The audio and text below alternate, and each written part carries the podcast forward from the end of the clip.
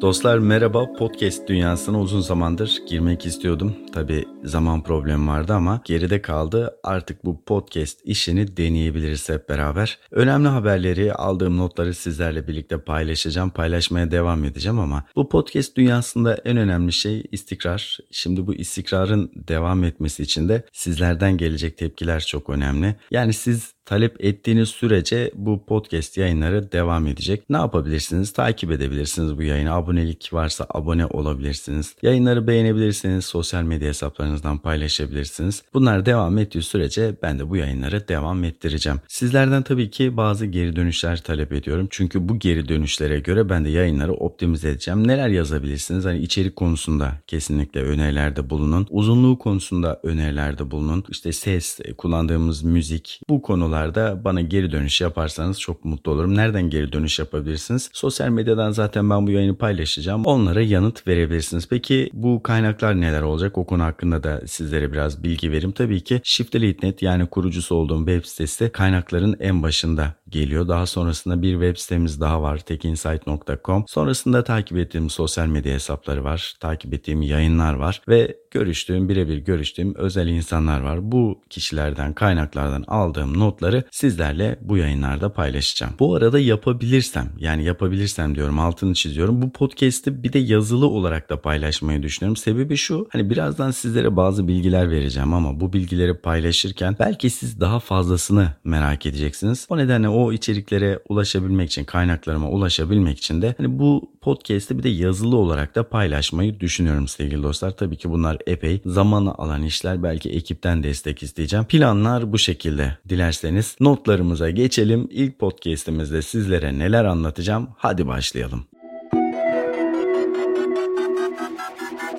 İlk haber otomobil dünyasından Aston Martin Rapid E adlı modelini artık resmi olarak göstermiş. Tamamen elektrikli iki tane motora sahip olacakmış. Bu araç dünya çapında da sadece 155 tane üretilecekmiş. Yani bu sayıya kim karar veriyor? Tamam biz ancak bu kadar üretebiliriz falan. Kim diyor bilmiyorum ama resmi olarak paylaşılan bilgiler bunlar. E, bu bilgiler arasında başka neler var? 602 beygir güç üretebiliyor bu arkadaş. Sıfırdan 100'e 4 saniyede çıkıyor ki hani bunlar aslında çok önemli şeyler değil. Hani bilelim ama kullanmasak çok iyi olur arkadaşlar. Kimse evinin önünden 4 saniyede 100 kilometreye ulaşmazsa gerçekten çok iyi olur. Bu arada bu bilgileri kim paylaşmış? Aston Martin Genel Müdür Yardımcısı ve baş yaratıcı sorumlusu. Yani adamın ünvanı gerçekten bu çünkü Türkçe gelen bilgi hani firmanın kendisinden geldi bu bilgiler ve resmi olarak Türkçe karşılığı ünvanının Türkçe karşılığı bu. Baş yaratıcı sorumlusu. Yani firma için dört büyük melekten biri gibi bir şey arkadaşlar. Bu yönetici ne demiş? Hemen o notları da paylaşayım sizle. Üretime hazır olduklarını söylemiş. Rapid E 400 voltluk ve 50 kW wattlık bir şarj ile 1 saat içerisinde bataryalarını tamamen doldurabiliyormuş. Eğer şarj işlemi 800 watt ve 100 kilowatt saatlik bir istasyon ile yapılırsa araç 500 kilometrelik menzil değerine sadece 1 saat içerisinde kavuşuyormuş. Yani 1 saat şarj ediyorsunuz 500 kilometre gidiyorsunuz. da bu kilometre nasıl gidiyor? Klima açık mı? Rüzgar esiyor mu? Ortam nasıl? Onu bilemiyoruz tabi ama otomobil firmaları biliyorsunuz abartmayı severler. Yani ne söylüyorlarsa bayağı bir düşürün. Bu hızlı arkadaşın 2019 tonlarına doğru da satışa çıkması planlanıyormuş. Bu arada 155 kişiden biri Türkiye'de olursa yani o arkadaşa da zamanı gelince sorarız kaç aldım bunu diye. Çünkü Türkiye fiyatı henüz belli değil arkadaşlar. Bu arada 155 deyince hani ararın 155'i ararın diyesim geldi. Devam ediyoruz yeni bir habere.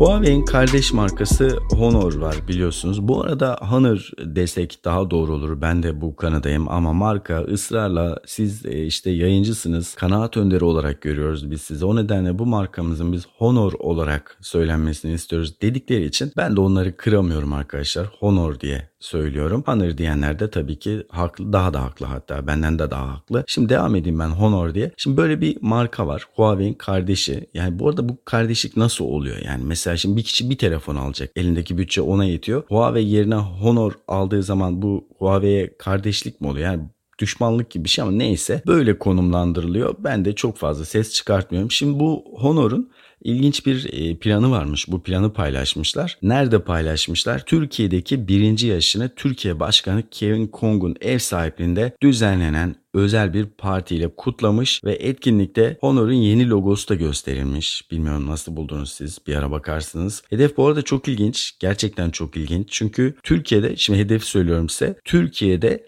ikinci yılında ilk akla gelen en iyi 4 akıllı telefon markası arasında yer almak. Hedef bu. Yani insan soruyor niye satış değil de akla gelen ilk marka? Yani mesela benim aklıma gelen ilk 4 markadan biri o olsa ama başkasını satın alsam bunun markaya ne faydası var bilemedim ama yönetim kadrosunun açıklaması bu. Hedefleri ilk akla gelen en iyi 4 akıllı telefon markasından bir tanesi olmakmış. Bu seferki haber doğrudan benden arkadaşlar. Ee, biraz üzücü bir haber ama bu konuda bilgilendirme yapsam iyi olur diye düşünüyorum. Şimdi geçtiğimiz günlerde Türkiye'de satışı olmayan ama tüm dünyada çok sevilen, çok tanınan bir marka var. Bu markanın adını veremiyorum. Şimdi bu markayla ben iletişime geçmiştim. Hani Türkiye'de böyle böyle bir internet sesiyiz. Ben buyum, şuyum diye anlattım ve marka Türkiye pazarını biraz ilgi çekici buldu. Yaptığımız işi de ilgi çekici buldu ve bize bir demo ürün seti hazırladı. Yani bu bizim için gerçekten çok önemli bir durum. Neyse bu demo ürünü göndermişler. Gönderirken Türkiye'deki adresimize göndermişler ve o ürün doğal olarak gelmedi arkadaşlar. Ben doğal olarak diyorum çünkü bilmiyordum bu süreci. Bilsem firmayı da uyarırdım. Sevincimiz kursağımızda kaldı. Çünkü gönderilen demo ürün gümrüğe takıldı. Gümrükten de telefonu çekemedim. Hani nasıl çekebilirim dedim. Bir telefon için ithalatçı belgesi almamız gerekiyormuş. Çok saçma yani bir tane telefon için bunu yapamam. Ben de ne yaptım? Durumu Sayın Bakan'ın Twitter hesabına yazdım. Bir tane mention atayım falan dedim. Bayağı da bir etkileşim aldı ama tahmin ettiğiniz üzere kimse beni sallamadı arkadaşlar. Ne olacak? Son durumu söyleyeyim. Telefon geri gidecek. Ee, ben de bir şekilde yurt dışındaki telefonu alacağım. Yani yurt dışına gittiğim zaman markanın yanına uğrayıp bu telefonu alacağım elden ve çantada getireceğim. Tabii şey oldu şimdi kendimi ihbar etmiş gibi oldu ama durumlar bu şekilde. Keşke şu gümrükte demo ürün problemi olması da ben de dünyadaki en yeni teknolojileri incelesem sizlerle paylaşsam. Bu arada hazır kendimden bahsetmişken reklam yapayım. Bir vlog paylaştım arkadaşlar geçtiğimiz günlerde. Yeni havalimanına resmi taşınmasından sonra deneyim dedim. Hani bu deneyimlerimi de paylaşayım istedim. Daha sonra bu videoyu paylaştım. Ee, bir de videoyu çekerken montajlarken o kadar çok dikkat ettim ki aman şuraya çekilmesin aman buraya çekilmesin.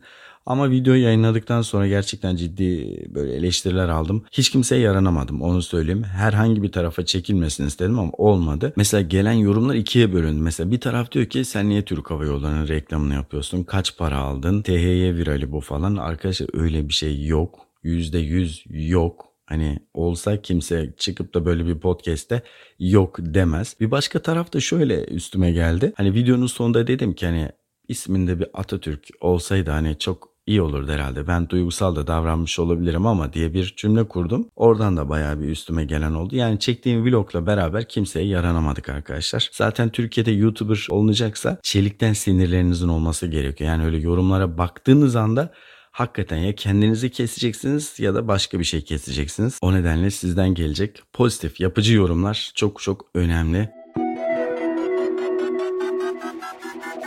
Teknolojide Kadın Derneği kuruldu. Ben de şahsım adına aslında bu oluşumu destekliyorum. Biliyorsunuz belki bilmeyenler de vardır. Pembe Teknoloji diye bir girişimimiz var. Bu girişim ülkede bu amaca hizmet eden sitelerden bir tanesi. İstiyoruz ki kadınlar teknolojiyi günlük hayatlarında, iş yerlerinde daha çok kullansınlar, daha verimli iş yapsınlar istiyoruz. Şimdi bahsettiğim dernek 25 Nisan'da Bilişimde Kızlar Günü yani öyle bir gün varmış arkadaşlar. Bilişimde Kızlar Günü diye bir gün varmış. Bu kapsamda lise ve üniversitelerden başarılı kız öğrencileri Türkiye'nin önemli teknoloji şirketlerinin yöneticileriyle buluşturmuş, bir araya getirmiş ve sektörü tanıtmış. Bakın böyle dünya var, böyle bir gelecek var. Haberiniz olsun kızlar diye bilişim alanında kariyer yapmaları için motivasyon ve destek sözü de vermiş. Bu alanda keşke daha fazla kadın olsa. Mesela bizim ekipte Seda var, Hilal var, Baldan var, Hazal var e, Melike var. Yani bu çetenin daha da büyümesini istiyoruz biz. Çünkü onlarla hem iş hem hayat çok çok daha güzel. Girişimlere destek olan kurumlara ben de destek olmak istiyorum. O nedenle bu podcast içerisinde ve hani sonraki yayınlarda da bu konulara biraz daha fazla zaman ayırmak istiyorum. Tabii sizlerden gelen yorumlar da önemli arkadaşlar. Onu da duymak isterim. Şimdi bu girişimlere destek olan kurumlardan bahsettik. Bu kapsamda Enerji ve Tabi Kaynaklar Bakanlığı tarafından organize edilen bir etkinlik var. Bu etkinliğin adı şu. Enerjide arama buluşmaları startuplar.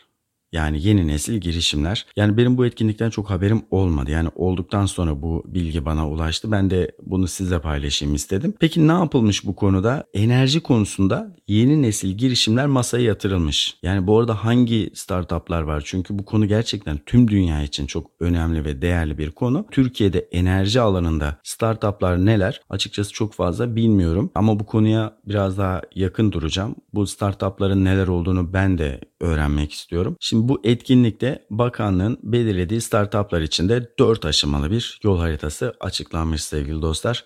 Bu konuyu yakından takip edip sizlerle paylaşmaya devam edeceğim.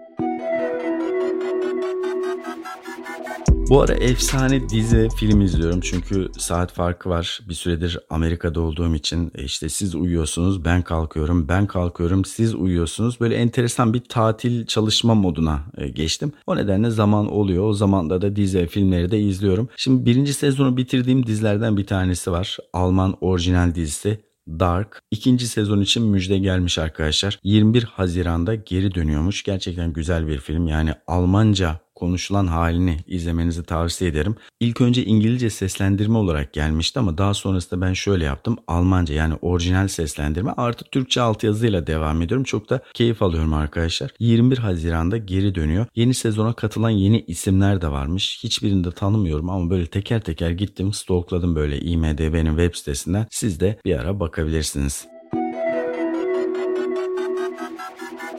Girişimlere desteğe devam ediyoruz. Koç Sistem'in girişimcilik platformu varmış. Tech Square adında. Birinci yaşını doldurmuş. Dediğim gibi yani bazı şeyleri ben de kaçırıyorum ve kendime kızıyorum ama bunu sizden de saklamak istemiyorum. Mış mış kullanıyorum ama takip edeceğim. Ben de daha çok öğrenmeye çalışacağım. Şimdi bu birinci yaşını geride bırakan platform T-Day yılın girişimi ödülleri etkinliği yapmış, kutlamış hem de ilk yaşına. Peki yarışmada kim birinci olmuş? Konu gerçekten ilgi çekici. Söylüyorum hemen. Makine öğrenimi odaklı veri analizi yaparak tahmin algoritmaları geliştiren Enhancer ekibi 100 bin liralık bir ödül almış. Bu ödülün adı da T-Day yılın girişimi ödülüymüş arkadaşlar. Tabi sadece ödül bununla da sınırlı değil. Finalist ekipler e, neyden yararlanıyorlar? Şimdi koç sistemin ulusal ve uluslararası bir birikimi var. Bununla beraber e, bir de teknoloji ağı var. Onlardan faydalanıyor. Bu arada ben koç sistemi en son 2-3 sene önce ziyaret etmiştim. Şimdi genel müdür değişti tabii. Yeni genel müdürden sonra pek ziyaret etmedim ama hani madem böyle girişimlere destek oluyorlar biz de konuya dahil olalım. Yakında böyle bir koç sistemi ben ziyaret edeyim. Aldığım bilgileri yine sizlerle paylaşmaya devam edeceğim. Bu ara akıllı telefon pazarı hareketli. Samsung öyle modeller duyurdu ki yani duyurduktan sonra şunu diyor herkes. Ya sen bunları daha önceden niye duyurmadın kardeşim? Gerçekten böyle bir durum var arkadaşlar. Samsung'un hedefindeki Çinliler. Bunu kabul etmek lazım. Samsung'un bu Galaxy A serisinden bahsediyorum aslında. Bu arada telefonlar bir film var sevdiğim, beklediğim de bir film. Yenilmezler Türkçe karşılığı. Orijinal adı Avengers olan bir film. Bu serinin dördüncü filmi. Oyunun sonu Endgame biliyorsunuz artık vizyona girdi. Özel bir sinema gösterimi hazırlamışlar. Tabii ben gidebildim mi bu etkinliğe? Gidemedim. Hakikaten üzüldüm. Şimdi bu etkinlikte hem basındaki arkadaşlar filmi izlemişler hem de bu yeni A serisini tanımışlar. Şu bilgiyi vereyim. Şimdi yeni A serisi nereye geldi? Yani bu Samsung eski Nokia gibi yani bin tane telefon mu duyuracak? Cevap şu. Galaxy J serisi diye bir seri vardı. Çok satan bir seriydi. Fiyat performans serisi. Şimdi Galaxy J serisinin yerini bu A serisi alacak arkadaşlar. Bir sürü modelden bahsedeceğim. Örneğin mesela uygun fiyatlı A10 ve A20 var. Bitti mi? Hayır. Bir de böyle orta üst segmente yakın A30, A50 ve A70 var. Bir de hani premium segmente diğer telefonlardan daha yakın olan A80 modeli var. İşte bu bütün A modelleri birleşiyor. Voltran'ı oluşturuyor. Samsung'un hedefinde de bu Çinliler işte Xiaomi, OnePlus gibi rakipler var. Onların fiyat performans modelleriyle yarışacak olan telefonlar bunlar. Eğer olur da MediaMarkt'ta görürseniz kurcalayabilirsiniz. TOP yani Türkiye Odalar ve Borsalar Birliği'nin meclisleri var. O meclislerden bir tanesi de E-Ticaret Meclisi'ymiş. Yeni öğrendim. E-Ticaret Meclisi ilginç bir rapor hazırlamış. Bu raporu da sizlerle paylaşmak istedim. Raporun başlığında şu var. E-ihracatta ne yapmamalı? Yani ne yapılmalı değil de ne yapılmamalı? Bunu anlatmışlar. Tabi bu ihracat meselesi önemli biliyorsunuz ekonomimizin durumunu ve ihtiyaç duyulan konuları. Özellikle de e-ihracat gerçekten bizim için önemli bir konu. Şimdi bu meclis bu alanda yapılan yanlışları bir araya getirmiş. İlgimi çekti ben de sizlerle paylaşayım istedim. Şimdi bakın listeye yanlışlar neler? 1. Yanlış dilde reklam vermek. Bunu yapıyorlarmış. İhracat yapanların yaptığı en büyük yanlış buymuş. İkincisi yanlış para birimiyle ödeme seçeneği hazırlamak. Üçüncüsü ödeme sistemlerini tam ayarlamadan dünyaya açılmak. Dördüncüsü gümrük vergisini yanlış hesaplamak. Beşincisi yanlış kargo firma seçimi. Altıncısı da her ürünü her ülkeye satmaya çalışmak. Bu işin bir parçası olmak gibi bir niyetiniz varsa yapılan yanlışlar size epey zaman kazandırabilir. Bazen ne yapılmalı yerine ne yapılmamalıya anlattığınız zaman karşıdaki kişiye belki daha fazla yardımcı olabilirsiniz. Ben de şu anda elime bu notlar geçince sizlerle paylaşayım istedim. Bu arada şahsi e-mail hesabıma gelen ilginç mesajlar vardı. Onlardan bir tanesini sizle paylaşayım. Tabii ismini paylaşamıyorum çünkü hani adını yayınlayabilir miyim diye yazmadım daha. Yazsam ne zaman yanıt gelir bilmiyorum. O nedenle hiç ismini yayınlamayayım. Bir uygulama geliştiricisi bize şöyle bir bilgi veriyor. Yazdıklarını tamamen okuyorum şu anda. 4-5 senedir devam eden ve şiddetini giderek artıran hakaret ve küfürlerden dolayı Kargom Nerede programını Türkiye App Store'dan kaldırdım diyor adam. Yani anladığım kadarıyla global bir e, uygulama ki kişinin adı herhalde belli olmuştur diye tahmin ediyorum artık. Şimdi bu uygulamayı Türkiye'den kaldırıyor bu arkadaş. Kayıtlı kullanıcılar haricinde Türk kargo şirketlerinin takibini de kaldırdım. Hem App Store üzerinden hem de e-mail ile demediğini bırakmayan insanlardan artık yoruldum. Bir girişimciyi nasıl bu hale getirdiler bilmiyorum ama ülkede iş yapmak gerçekten zor. Gelen mesaj buydu arkadaşlar. Yani bir girişimciyi mağazada, App Store'da yapılan yorumlar çıldırtmış, delirtmiş. Adam herhalde popüler de bir uygulama anladığım kadarıyla. Adam bu yorumlardan sonra kaldırmış arkadaşlar. Enteresan bir konuydu. Bu konuyu da takip edeceğim. Arkadaşa da mail attım hani nedir durum falan diye. Gelen bir mesaj olursa sizlerle paylaşacağım. Çünkü bu girişimcilerin hikayeleri de bana çok ilginç geliyor. Bu ilginç şeyler de her yerde anlatılmıyor. İşte anlatılmayan şeylerden bir tanesi de buydu. Paylaşayım dedim podcast'ta.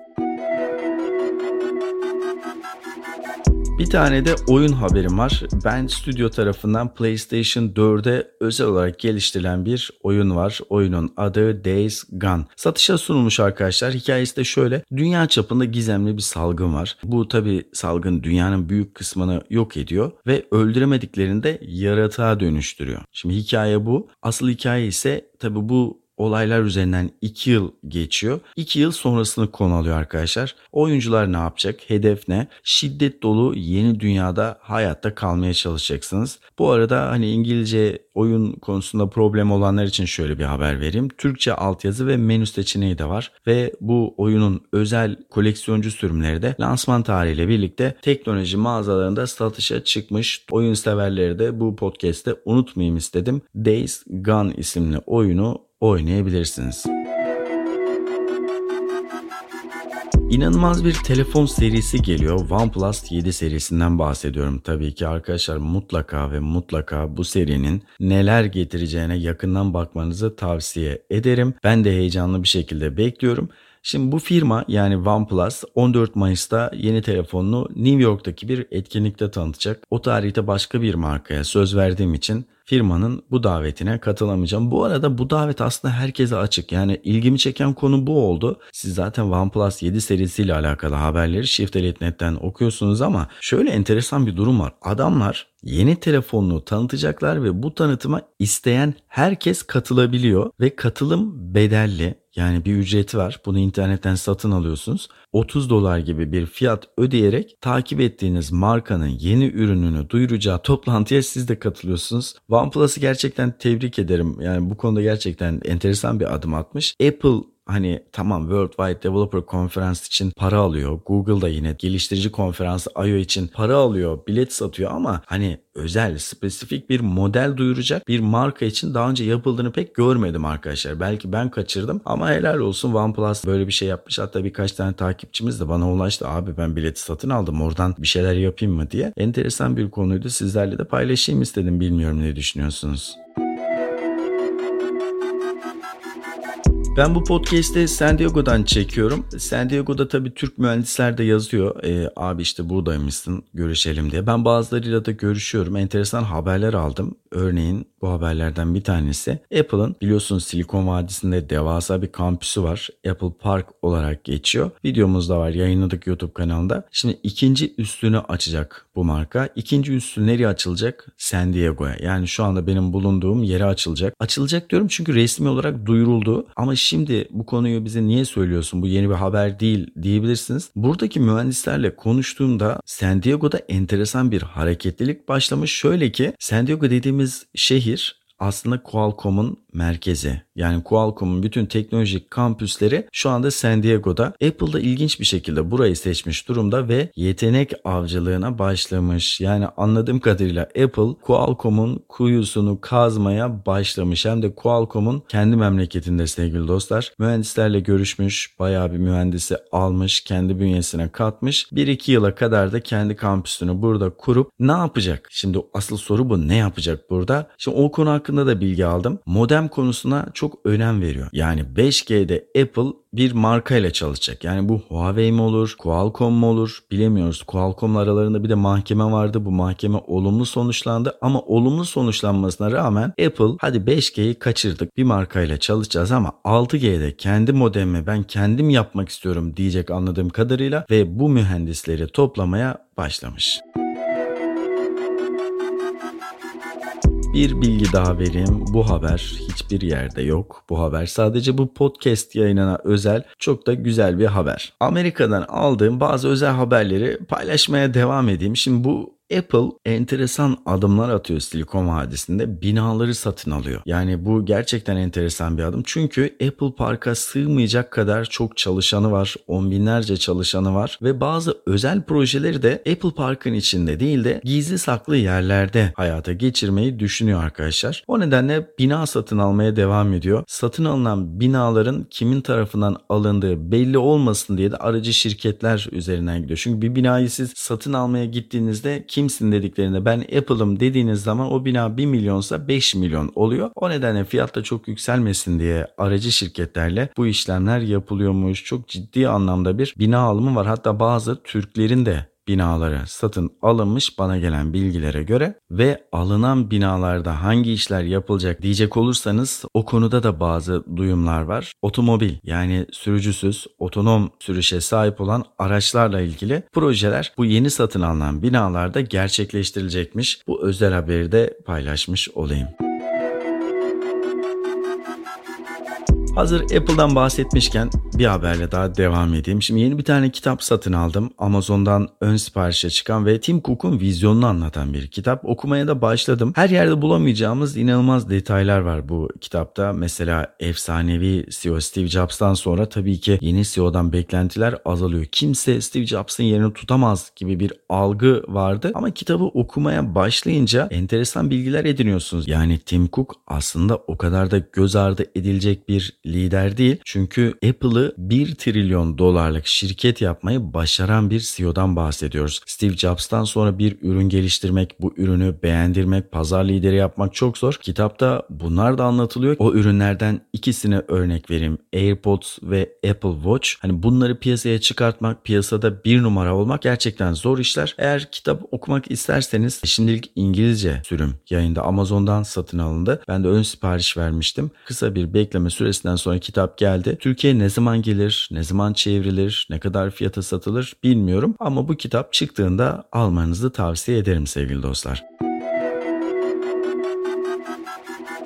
Kendimle ve kurumumla ilgili güzel bir haberi paylaşayım. Google her yılın Mayıs ayında çok önemli bir etkinlik yapıyor. Biz bu etkinliği yıllardır uzaktan takip ediyorduk ama geçen yıl bizi çok heyecanlandıran bir gelişme oldu. Google şahsımı şirketimiz adına davet etti ve San Francisco'ya gittik. Google I.O. etkinliğinden bahsediyorum. Bu etkinliği yerinde izleme şansına kavuştum ve gerçekten çok güzel içerikler çıkarttım. Ürettiğimiz videolar milyonlarca izlendi. Şimdi Google'dan bir davet daha aldım sevgili dostlar. Bu sene gerçekleştirilecek olan Google I.O. etkinliğine davet edildim. 5 ila 9 Mayıs arasında San Francisco'da olacağım. Orada Google'ın köyü var. Mountain View adı verilen bir kasaba Silikon Vadisi içerisinde. Orada gerçekten bomba haberler gelecek.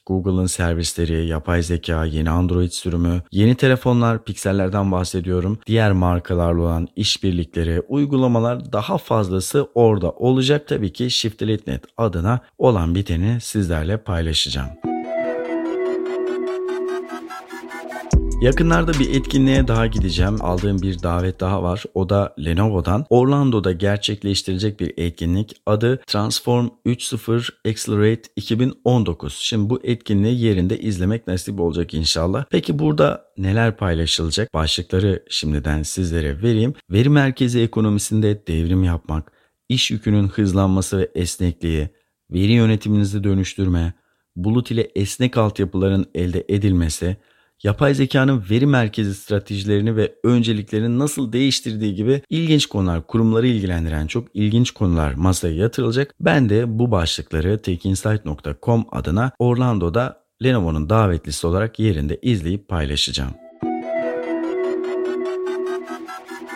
Bu arada Amerika'da edindiğim bazı izlenimler var. Onlardan biri de mantar gibi çoğalan e-scooterlar. Yani e-scooter mı diyelim, kaykay mı diyelim, bisiklet mi diyelim. Enteresan cihazlar şu anda Amerikan sokaklarını dolduruyor arkadaşlar. Her taraftalar. Bu arada her taraftalar dediğim hani şehrin merkezi falan değil. Yani ara sokaklarda bile, ücra köşelerde bile artık bu cihazları görüyoruz. Bizim ülkemizde de var. E, Martı diye bir uygulama var. Henüz denemedim ama gelen yorumlara ve deneyimlere bakarsak pahalı pahalı olduğu yönünde bazı eleştiriler var. Şimdi bu yeni cihazlar açıkçası bizim geleceğimiz gibi görünüyor. Olay sadece Amerika değil Avrupa'da da aldı yürüdü. Türkiye'de bekliyoruz böyle bir dönüşüm olmasını. En geç 2 seneye kadar burada yaşanan dönüşüm bizim ülkemizde de yaşanacak. Ama şu anda ben bu haberleri paylaştığımda bana gelen yorumları okuduğumda gerçekten biraz karamsar kalıyor insan. Neden? Yolların durumu işte diğer sürücülerin bu cihazları kullanan kişilere olan tavrı, yasalar bu konularda ciddi belirsizlikler var. İşin bir de özel sektör tarafı da var. Böyle sessiz kalındı. Çok fazla girişim hayata geçmedi. Bir iki tane girişim var ama daha fazlasını aslında görmek istiyoruz. Bu arada enteresan bir durum var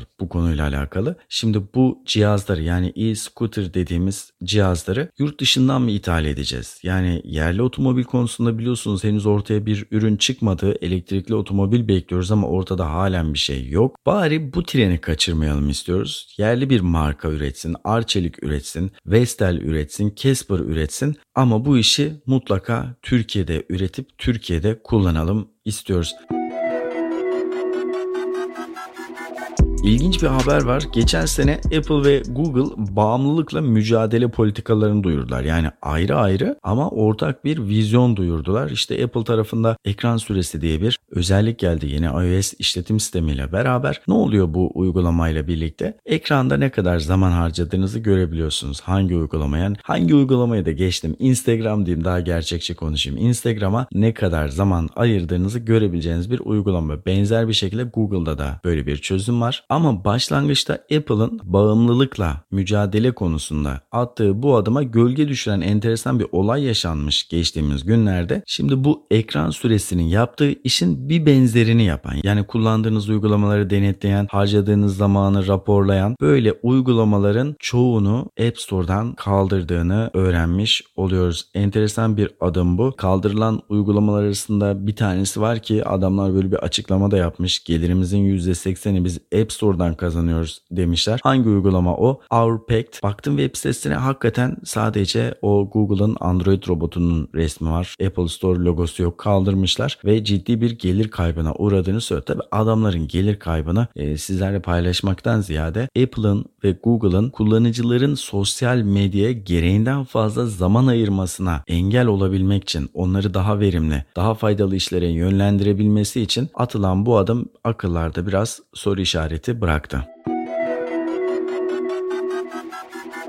Geçtiğimiz günlerde Shifted.net'te yayınlanan bir haber vardı. United Airlines uçak içi eğlence sistemine kamera ekletmiş. Koltuk arkalarına bırakılan bu ekrandaki kamera işte bir sürü de insanı yolcuyu rahatsız etmiş. Kameralar hangi firmadan gelmiş? Panasonic'ten geldiğini öğrendim. Panasonic yöneticileri de demiş ki kameralar bir gün lazım olur. Neye lazım olur? Mesela koltuğa bir eğlence sistemi ekliyoruz. O eğlencede videonun da yerini alacağını düşünüyoruz gibisinden çok pozitif bir yaklaşımda bulunmuş ama yolcular şeyden rahatsız. Yani bu benim özel hayatım. Beni niye takip ediyorsunuz? Tabi bu olan bitenden sonra acaba uçağa da binerken yanımızda kameranın o camını kapatacak bir şey mi taşıyacağız bilemiyorum ama tepkiyle karşılandığına göre zannediyorum havayolu şirketinin yöneticileri de bu durumu dikkate alacaklardır diye düşünüyorum. Bir de Türk Hava Yolları var. Hani Türk Hava Yolları'nda böyle bir plan var mı? Ekranlara kamera koymayı düşünüyor mu? Onu da yakında görürüz. Türk Hava Yolları ile alakalı çok enteresan bir deneyim vardı. Bu 2-3 sene önce benim başıma gelmişti. Arkadaşlara da uyarmıştım. Şöyle bir durum var. Siz telefonunuzu şarj etmek istediğiniz zaman yani o zaman yanımda iPhone vardı. Koltuğun arkasındaki şarj girişine takıyorsunuz. Sonra size bir soru geliyor. Bir uyarı geliyor telefonun ekranı. Güveneyim mi güvenmeyeyim mi bu bilgisayara? Benim arkadaşlarım hepsi güven dedi. Güven butonuna bastığınız anda uçaktaki bilgisayar altyapısı sizin iPhone'unuzdaki bütün fotoğrafları kopyalama yetkisine sahip. Ben yan koltuğumdaki adama dedim ki hani sen biraz önce güven butonuna bastın. Evet şu anda bütün fotoğrafları kopyalama yetkisini bu bilgisayara verdim. Farkında mısın? Yanındaki adam bir saniye içerisinde hemen kabloyu çekti. Ben böyle bir şey olduğunu bilmiyordum. Bilseydim izin verir miydim? Gibi bir tepki göster. Tabii benim bu anlattığım şey Türk Hava Yolları bizim fotoğraflarımızı yedekledi. Bize de söylemedi falan değil. Bu gayet olağan bir şey. Yani telefonunuzu bir bilgisayara USB girişten taktığınız zaman size soruyor. Güven, güvenme. Tanımadığınız bir şeyse güvenmeye tıklayın. Güven diyorsanız da o sizin bileceğiniz iş arkadaşlar. Hani bu konuyu niye anlattım? Şimdi bir de kamera olayı gelirse ne tepki verirsiniz onu çok merak ediyorum. Gelelim Tesla'ya. Tesla'dan ilginç gelişmeler var, ilginç yenilikler var. Yaklaşık 600 kilometre giden yeni sistemi duyurdular. Hatta mesafe olarak da yine buralardan örnek vereyim. San Francisco'dan Los Angeles'a tek bir dolu şarjla gidebileceğimizi bize anlattılar. Bu gerçekten ciddi bir mesafe. 600 kilometre yol. Yani kısa değil, uzunca bir yol. Bir de çetrefilli yollarda hani ben izledim videoyu. Şoföre ihtiyaç duymadan %100'ünü tamamını aracın kendisinin gittiği bir video paylaşıldı. İşte dediler ki hani gelecek bu. Tam bir sürücüsüz otomobil deneyimi budur dediler. Biz de heyecanla bekliyoruz. Peki niye bekliyoruz? Onu da merak edenler olabilir. Tabii ki regülasyon, yasalar şu anda Tesla sahibi olanlara Amerika'da mesela ara sokaklarda bu otonom sürüşe izin vermiyorlar. Sadece highway adını verdiğimiz bu daha büyük bölünmüş yollarda bu imkan kullanılıyor ama yeni sistem geldiğinde ara yollarda, köy yollarında bile hani izlediğim videoda da vardı. Başarılı bir şekilde çalışacak gibi görünüyor. Markanın bir diğer yeniliği de bir chipset duyurdular adamlar. Yeni bir bilgisayar duyurdular.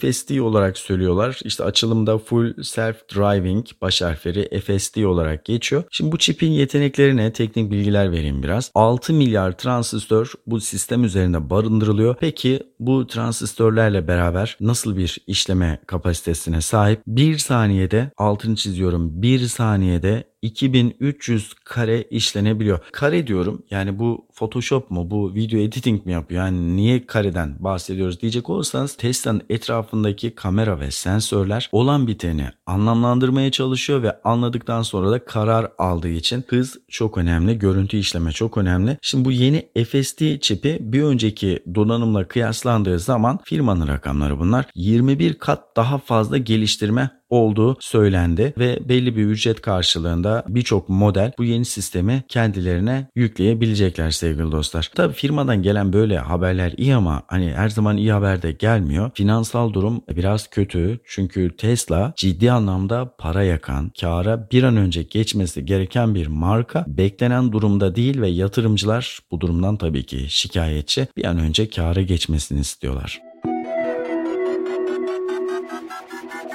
Şimdi otonom sistemlerden bahsettik. Hazır bu konudan bahsetmişken yerli markamız Akın Soft'un enteresan bir yeniliği olmuş. Bunu da yine sizlerle paylaşayım arkadaşlar. Şimdi bizim firmamız yani bu Akın Soft Boston Dynamics biliyorsunuz hani çok popüler böyle tekme atıyorlar robota düşmüyor falan. Ona benzer bir model geliştirmiş. Yerli üretimi tabii ki destekliyoruz ama şimdi bu yeni ürünlerin iletişiminin çok iyi yapılması lazım. Daha önce biliyorsunuz üretilen robotlardan bir tanesi devrilmişti böyle orasını burasını kırmıştı. Sonra robot robotu hastaneye kaldırdılar. Gerçekten bildiğiniz bir hastane odasındaydı. Böyle diğer robot arkadaşları geldi. İşte onlara çiğ köfte falan getirdi. Yani haber aynen böyle paylaşıldı ve bu haber firmanın kontrolünde paylaşıldı. Yani biz burada Boston Dynamics ile rekabet eden bir yerli firma istiyorsak hani bu sadece teknikte, tasarımda değil, iletişimde de benzer yenilikleri kullanmaları gerekiyor. Yeni üretilen dört kollu robotla alakalı nasıl bir iletişim yapacaklar onu da merakla bekliyoruz. Tabii ki biz yerli üretime destek olacağız. Bu konuyu da takip edip sizlerle paylaşacağım.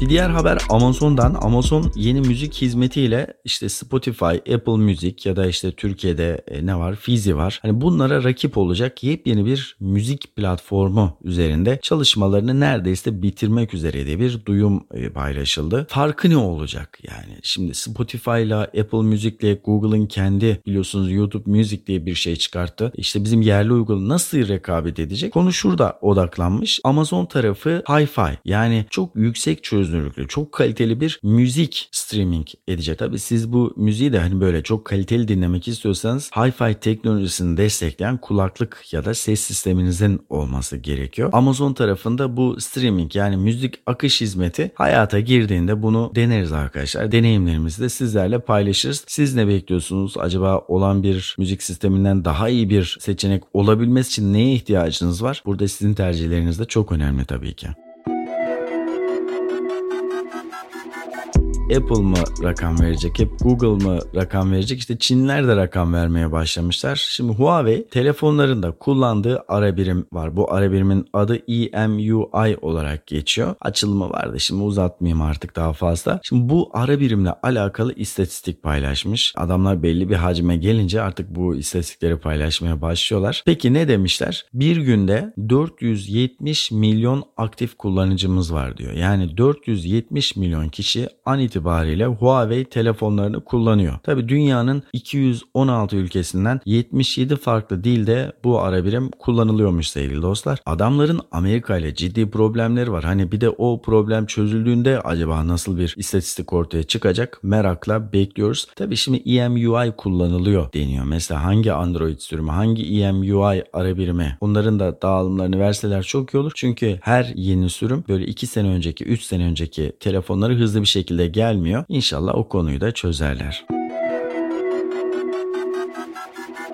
Girişim haberi daha var. E, tabii bu biraz üzücü de bir haber. Türkiye'de büyük sükse yaparak başlayan bir girişim vardı Sinemia. ABD pazarından Amerika'dan çekildiğini duyurmuş. Tabii ben bunu çekilme olarak algıladım. Şimdi bazen öyle cümleler e, söyleniyor ki işte biz yazılımımız orada devam edecek falan diye ama bariz bir şekilde diğer kullanıcıların da anladığı alttaki yorumlara da baktım. Bariz bir şekilde çekilme gerçekleşmiş. Tabii bu üzücü bir durum. Çünkü Amerika'da bir numaralı bir uygulama var Moipes. Bu uygulamayla rekabet eden bir Türk'ün ayakta kalması bizler için gurur verici ama dönüp baktığınız zaman hani Sinemia'nın ilk kullanıcılarından biriydim. Daha sonrasında kendi deneyimlerimi anlatan bir video çektim. Bu videodan sonra yüzlerce kişi Sinemia abonesi oldu. Daha sonra deneyim tabii ki değişti. Başta verilen sözler tutulmadı. O nedenle ben de dahil olmak üzere çok sayıda kişi Sinemia'yı ithal ettiler ve hani Amerikan pazarından çekilen Sinemia'nın Türkiye'deki geleceği ne olacak? O da soru işareti. Tabii ki başarılı olsun isteriz ama yöneticilerin ve yatırımcıların aldığı kararlar çok çok önemli böyle girişimler için. Ve ilk podcast burada sona eriyor. Benim ses biraz da problemliydi kusura bakmayın. Boğazım ağrıyor o nedenle ses başlangıçta farklı biterken farklı olabilir. Bu yayına abone olursanız çok iyi olur. Çok seviniriz. Onun dışında diğer sosyal medya hesaplarım var. Twitter'dan, Instagram'dan, YouTube'dan, Facebook'tan, LinkedIn'den hatta Medium'dan içerik üretmeye devam ediyorum. O hesaplarımı da takip ederseniz ben de gaza gelirim derim ki milyonlar beni izliyor derim. İçerik üretmeye devam ederim sevgili dostlar. Kurucusu olduğum Shift.net ve Tekin techinsight.com'u da takip ettiğiniz kaynaklar arasına alabilirsiniz. Bir sonraki podcast'te görüşmek üzere, hoşçakalın. Uh-huh. Hey.